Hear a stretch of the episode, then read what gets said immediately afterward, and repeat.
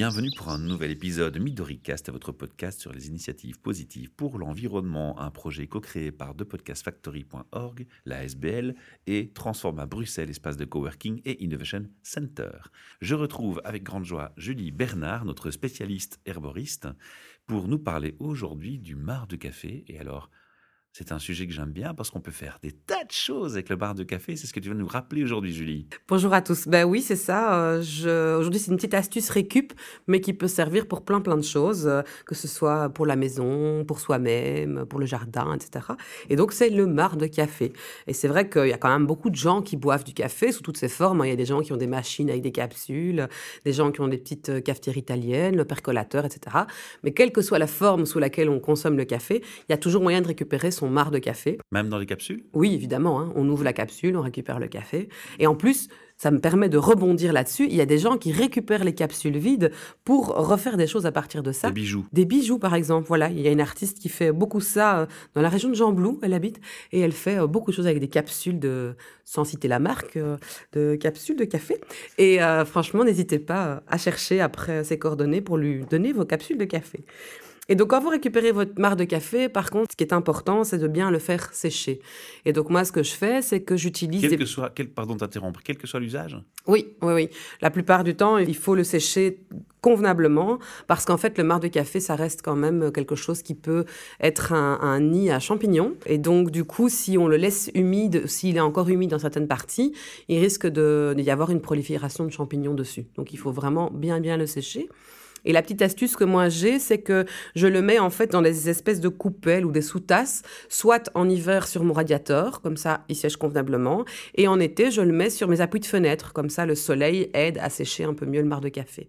Et avant de le mettre dans un pot, je vérifie qu'il est bien sec en passant ma main dedans tout simplement.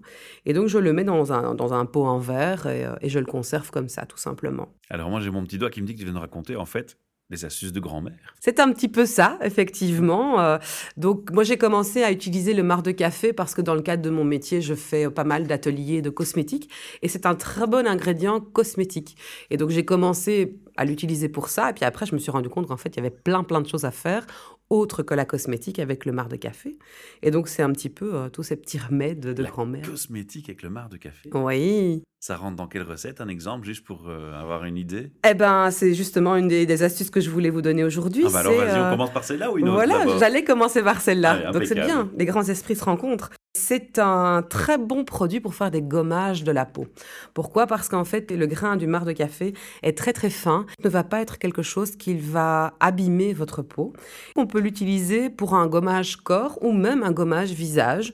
Donc c'est principalement les femmes qui font ce genre de choses, mais c'est très indiqué pour les hommes aussi, parce que les hommes ont une peau assez sensible également. Un petit gommage, ça peut se faire euh, une fois par semaine. On utilise du marc de café avec soit de l'huile végétale, soit du savon, soit du lait démaquillant ou du lait corps, et on frotte doucement les zones qu'on veut gommer, vraiment très légèrement pour pas abîmer la peau, et puis on rince sous la douche son marc de café les hommes, ils oublient trop souvent justement de se nettoyer la peau. Ils ont des pores de peau comme tout le monde. Hein. Tout à fait. Ils ne sont pas exclus des petites crasses qu'il y a dans la peau. Exactement.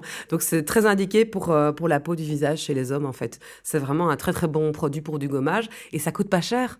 C'est ah gratuit. c'est le pied, quoi. Alors en plus, ce qui est intéressant, c'est le fait de l'utiliser et de le rincer sous la douche.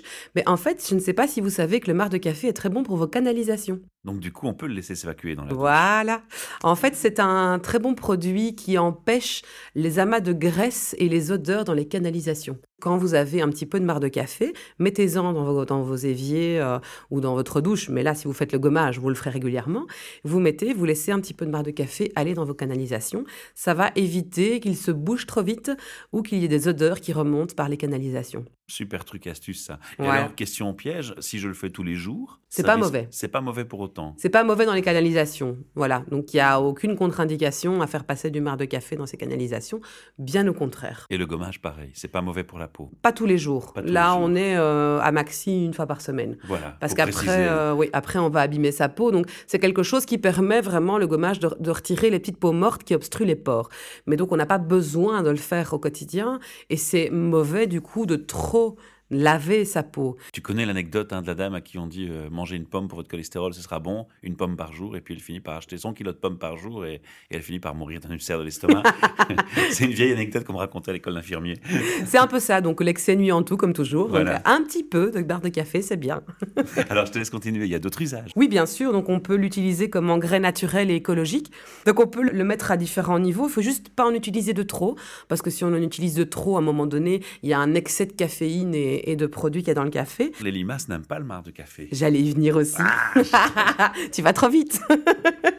On peut l'utiliser en mettant simplement un petit peu de marc de café au pied de la plante et on peut aussi l'intégrer dans ses semis. Donc on fait des couches fines de marc de café dans la terre et on met ça dans ses semis. Donc ça, c'est pas mal au niveau de, l'engrais. Ça aère la, ça aère la terre, comme, comme les, lombriques, en fait. Ça, et en fait, ça permet aussi de fixer certaines... Euh, bon, là, ça devient assez technique, hein, mais certaines molécules au niveau de la terre. Et, euh, et donc, ça permet vraiment d'aider la plante à grandir euh, un peu mieux. Mais je ne vais pas rentrer dans la biochimie végétale, parce que là, ça va être un peu rébarbatif. un très long, surtout. voilà. Alors, au niveau du marc de café, ce qui est intéressant, donc c'est un répulsif pour plusieurs envahisseurs, on va dire.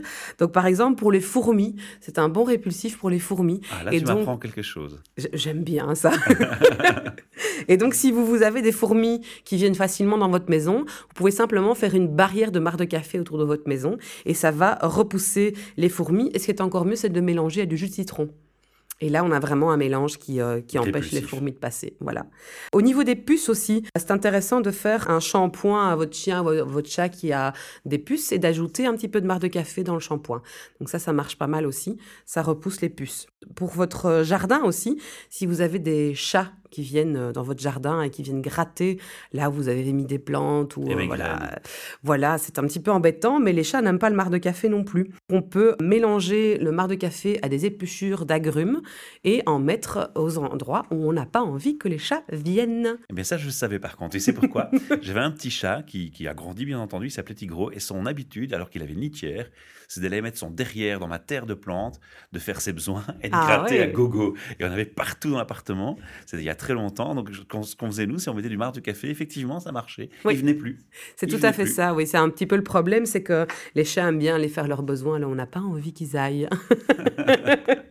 Alors, j'ai mon petit doigt qui me dit que tu as encore d'autres astuces à utiliser oui. Euh, pour utiliser le marc de café. Contre les limaces et les escargots, comme on disait. On disait tantôt. Il faut simplement en appliquer autour des plantes qu'on veut protéger. Vraiment au pied de la plante, au niveau de la terre. On, fait un petit, un petit rond autour de, la plante avec du marc de café. Contre les pucerons aussi, on peut mélanger ah euh, à de l'eau et pulvériser sur la plante. Donc ça va repousser euh, les pucerons. Donc au niveau du jardin, c'était tout. C'est déjà pas mal. Pucerons n'aiment pas la caféine. Non, voilà, exactement. Alors, je vous ai parlé des, tuyaux déjà. Donc, euh, simplement, donc, si vous faites uniquement ça sans passer par votre gommage au préalable, vous mélangez un petit peu d'eau tiède et vous versez dans votre évier. Et donc, ça, ça va aider vraiment au niveau des odeurs et des amas de graisse dans les tuyaux. Alors, je te fais un petit clin d'œil, c'est qu'il y a un podcast qu'on a publié avec les champignons de Bruxelles. Oui.